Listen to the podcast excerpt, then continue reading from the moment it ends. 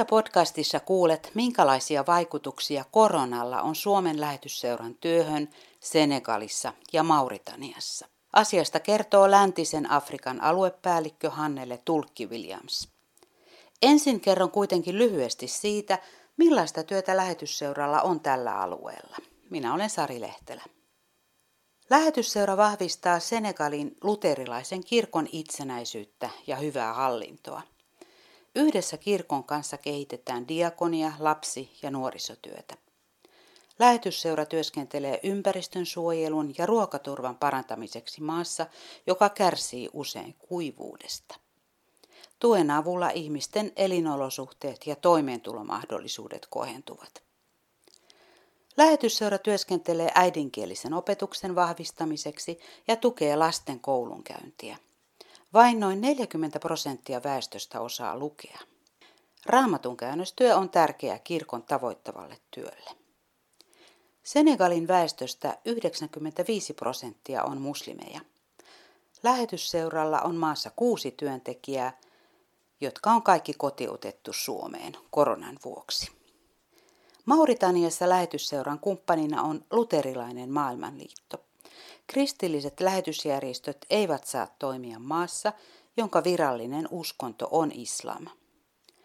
Lähetysseuran tuki keskittyy syrjäytymisvaarassa olevien lasten ja nuorten koulunkäynnin ja opiskelun tukemiseen. Paikallisten kumppaneiden kanssa työskennellään naisten ja lasten oikeuksien toteutumiseksi.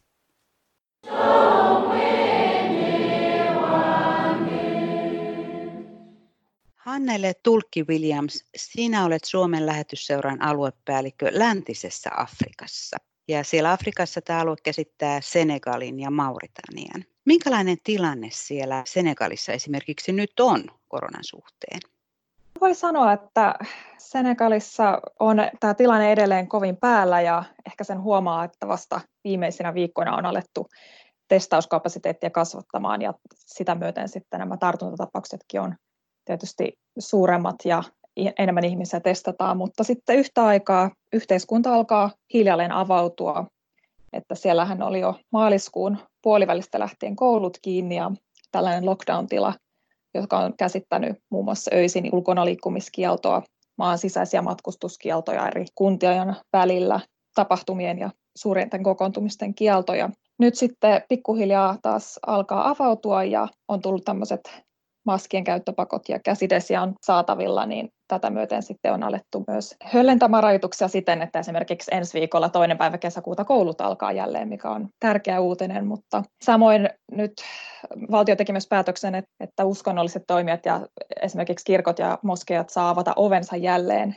mutta esimerkiksi katolinen kirkko ja myös meidän kumppanikirkko Senegalin luterilainen kirkko on vielä pitänyt vähän kuitenkin rajoituksia päällä varmuuden vuoksi. Alussahan kun tämä virus lähti leviämään, niin itse asiassa meidän kumppanikirkon kollegat ja olivat enemmän huolissaan meidän perheistä ja Euroopasta ja ajattelevat, että miten he täällä pärjäävät, että, että tämähän on niin kuin enemmän eurooppalainen ongelma kuin, kuin afrikkalainen esimerkiksi, että, että he olivat huolissaan meistä ja, ja toisaalta on ollut myös hyvä nähdä, että tämä rikkoo tiettyjä vanhoja stereotypioita siitä, että, että vaikka näitä haasteita voi olla kaikkialla maailmassa ja toisaalta niitä ratkaisujakin voi tulla myös niistä maista, joista perinteisesti ajatellaan, että ollaan avunsaajia. Mielenkiintoinen ja tärkeä asia kertoa on se, että niin kuin miten esimerkiksi senegalainen yhteiskunta on niin kuin ihan etulinjassa tätä niin kuin koko maailmanlaajuista kriisiä ollut ratkaisemassa. Esimerkiksi Senegalissa yhdessä sellaisen brittiläisen yrityksen kanssa on kehitteillä ollut jo pidemmän aikaan, jo sieltä itse asiassa alkuajoilta lähtien, niin tällainen pikatesti, joka maksaisi vain dollarin ja olisi siis saatavilla mahdollisimman monelle.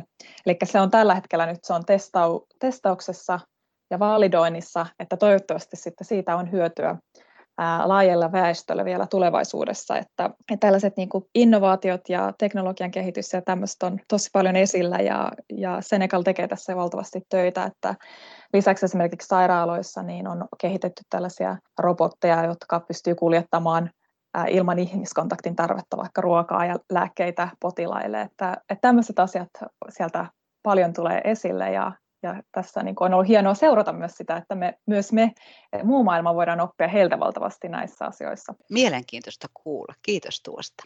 No sinä olet itse Suomessa, kuten kaikki muutkin Suomen lähetysseuran suomalaiset työntekijät. Sieltä evakuoitiin jo maaliskuussa. Mutta tuota, seuraat varmasti tilannetta tarkkaan täältä Suomesta käsin. No kyllä, että me todella aktiivisesti kumppanin työntekijöiden kanssa pidetään yhteyttä ihan viikoittain, joskus päivittäinkin ja erilaisin välinein on sähköpostit ja WhatsAppit ja Skypet. Se tässä on ollut tosi hienoa, että yhteydenpito on säilynyt ja, ja pidetään toissamme ajan tasalla. Kuinka siellä muuten Suomen lähetysseuran työ sitten on tällä hetkellä? Onko se kokonaan estynyt vai pystyykö jotain työtä tekemään? Onko joku työ muuttanut muotoaan? No alkuun tietysti, kun tuli nämä valtiovallan tiukimmat rajoitukset, niin se vaikutti tietysti kaikkiin. Ja, ja se oli tot, totta kai myös hyvä asia, että, että rajoituksia on sielläkin noudatettu hyvin. Ja, ja esimerkiksi tämä meidän niin kumppanikirkon keskus päätti sulkea toimistonsa ovet vähäksi aikaa ja seurasivat tilannetta, mutta sitten mihin he pääsivät avaamaan, tämä toimintakeskus sijaitsee siis Fatikissa, jossa on paljon meidän hanketyötä. Ja siellä on onneksi ollut näitä tartuntatapauksia vähän vähemmän. Ja sen myötä sitten he ovat niin jatkaneet toimintaansa ja sitten tuoneet näitä rajoituksia ja, ja toisaalta näitä hygieniatoimenpiteitä osaksi sitä työtä, että sikäli monitoiminta on päässyt jatkumaan, että aluksi he siirsivät ja edelleenkin niin Jumalan palvelukset on siirtyneet verkkoon ja, ja, ja se on toiminut hyvin. Toisaalta sitten kirkon monet tämmöiset vaikka korjaustyöt ja rakennustoimenpiteet, he esimerkiksi rakentavat Fatikissa uutta kirkkoa, niin se on voinut jatkua. Mutta sitten he ovat kertoneet, että on tällaisia käytännön haasteita, esimerkiksi kun pitää hakea rakennusmateriaalia vaikka naapurikunnasta tai kaupungista, niin sitten tarvitsee valtiolta erityisluvan, että pääsee sitten kulkemaan vähän, vähän vapaammin, että, että se on niin kuin viranomaiset sääntelevät sitä tarkkaan. Meillä on aika paljon myös sitten siellä tuettuja hankkeita, joissa on sellaisia aktiviteetteja, jotka ei sitten vaan tule toteutumaan tai on peruttu tai sitten joko siirretty. Että esimerkiksi tämmöiset koulutustilaisuudet tai tapaamiset, jotka on sitten isommalle porukalle suunniteltuja, niin niitä peruttiin keväällä.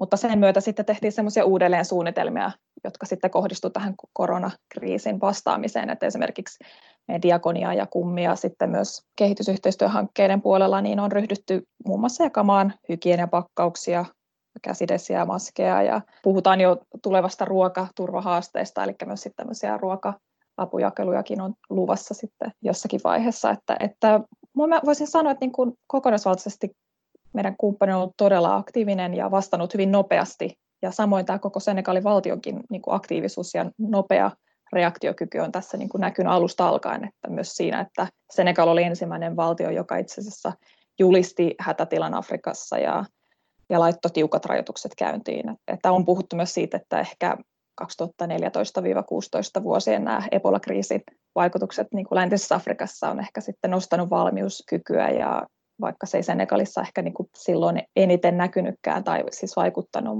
mutta mm. tota, on ollut todella paljon toimia ja ja suunta on silleen hyvä, mutta ehkä sitten kokonaistilannetta vielä tarkkaillaan, että kyllähän nämä mm. ennustukset koko Afrikan mantereen osalta on vielä sille tosi varoittavia ja maailman terveysjärjestökin puhuu siitä, että, että vielä voi jatkua pitkäänkin ja tietysti Senegalin osalta niin kuin monien muidenkin maiden kohdalla puhutaan siitä, että vaikka se ei ehkä olisi lopulta sitten se korona itsessään, joka aiheuttaa niitä suurempia vaikutuksia, vaan sen, myö- sen myötä tulevat seuraukset, niin kuin taloudelliset ja toimeentulo ja opiskelu ja työn muuttuminen ja siinä näkyvät haasteet.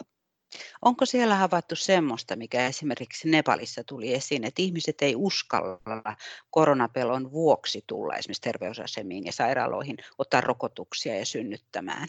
Tietysti kun en ole itse siellä paikan päällä, niin ei pysty niin suoralta kädeltä tietoa tällaisen antamaan, enkä ehkä kumppaninkaan puheista ole tällaista kuullut, että etten ehkä osaa niin tähän vastata. Mutta kyllä ihmiset niin kuin siellä julkisissa tiloissa ja mar- niin kuin markkinapaikoilla ja näin, niin on kuullut, että ihmiset kyllä liikkuvat ja, ja, ja kulkevat, mutta sitten noudattavat näitä etäisyyksiä ja, ja käyttävät sitten kasvosuojaimia. Voiko siellä puhua jonkinlaisesta digiloikasta esimerkiksi kirkon toiminnassa? Tämä on hyvä kysymys. Mä olen pohtinut tätä, koska digiloikasta puhutaan niin monessa paikassa ja, ja ehkä jopa tässä niin kuin suomalaisessakin yhteiskunnassa, että tietyllä tavalla Senegalissa ö, alkuun me vähän jännitettiin, että nyt kun ei ole näitä kasvokkaisia tapaamisia vaikka kumppanin kanssa, niin niin miten työ sujuu, kun on kuitenkin totuttu siihen, että, että kokoontumiset on tärkeitä ja yhdessä keskusteleminen ja näin. Mutta sitten on tosi hyvin onnistunut kyllä yhteydenpito kaikilla näillä sosiaalisen median välineillä.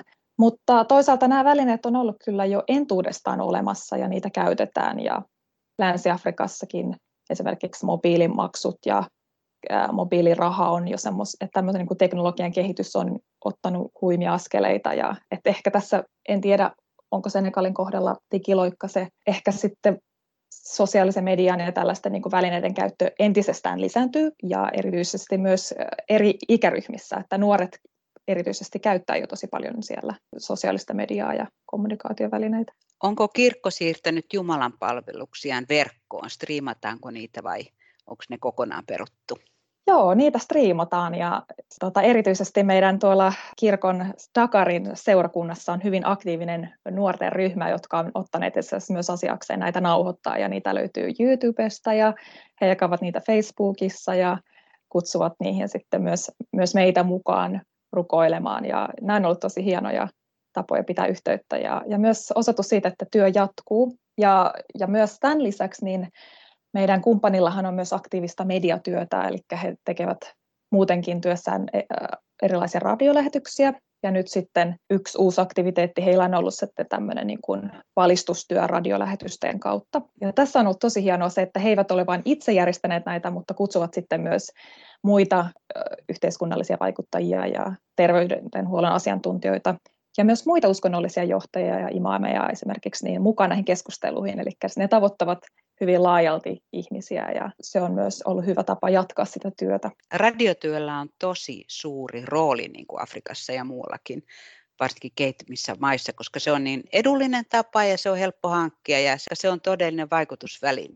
Kyllä, ja esimerkiksi Senegalissa, vaikka niin kuin myös kännykät on hyvin yleisiä, mutta internetyhteys ei välttämättä ole kaikilla. Että esimerkiksi me huomattiin silloin alussa, kun meidän niin kuin kollegat siellä eivät päässeet sinne toimistoon ja keskukseen työskentelemään, niin sitten kaikilla ei välttämättä ole esimerkiksi pääsyä internettiin. Ja, ja sen takia niin kuin huomaa, että kyllä edelleen joissain paikoissa ja esimerkiksi erityisesti maaseudulla niin radio on paras tapa tavoittaa ihmisiä. Lähetysseura tukee siellä syrjittyjen ihmisryhmien, köyhien ja vammaisten lasten koulunkäyntiä. Niin miten tämä työ? Koulut on ollut kiinni siis, niin tuota, miten näitä köyhien perheiden ja muiden syrjäytyneiden perheiden lapsia, onko heitä voitu jotenkin erityisellä tavalla nyt tukea? Joo, tämä koulunkäynti on ehkä yksi sellainen asia, mikä myös huolettaa samalla, koska esimerkiksi Senegalin kaltaisessa valtiossa ei välttämättä ole samalla tavalla mahdollisuutta hypätä välittömästi etäkoulun käyntiin ja tällaiset fasiliteetit ei välttämättä ole kaikille mahdollisia. Että tosiaan koulut oli sieltä maaliskuun puolivälistä lähtien kiinni, mutta nyt hyvänä uutisena on se, että nyt ensi viikolla koulut jälleen avaavat ja muun muassa on nyt ilmoitettu, että kaikki loppukurssikokeet ja päättökokeet järjestetään, eli on mahdollisuus myös valmistua ja päästä seuraavalle vuosikurssille.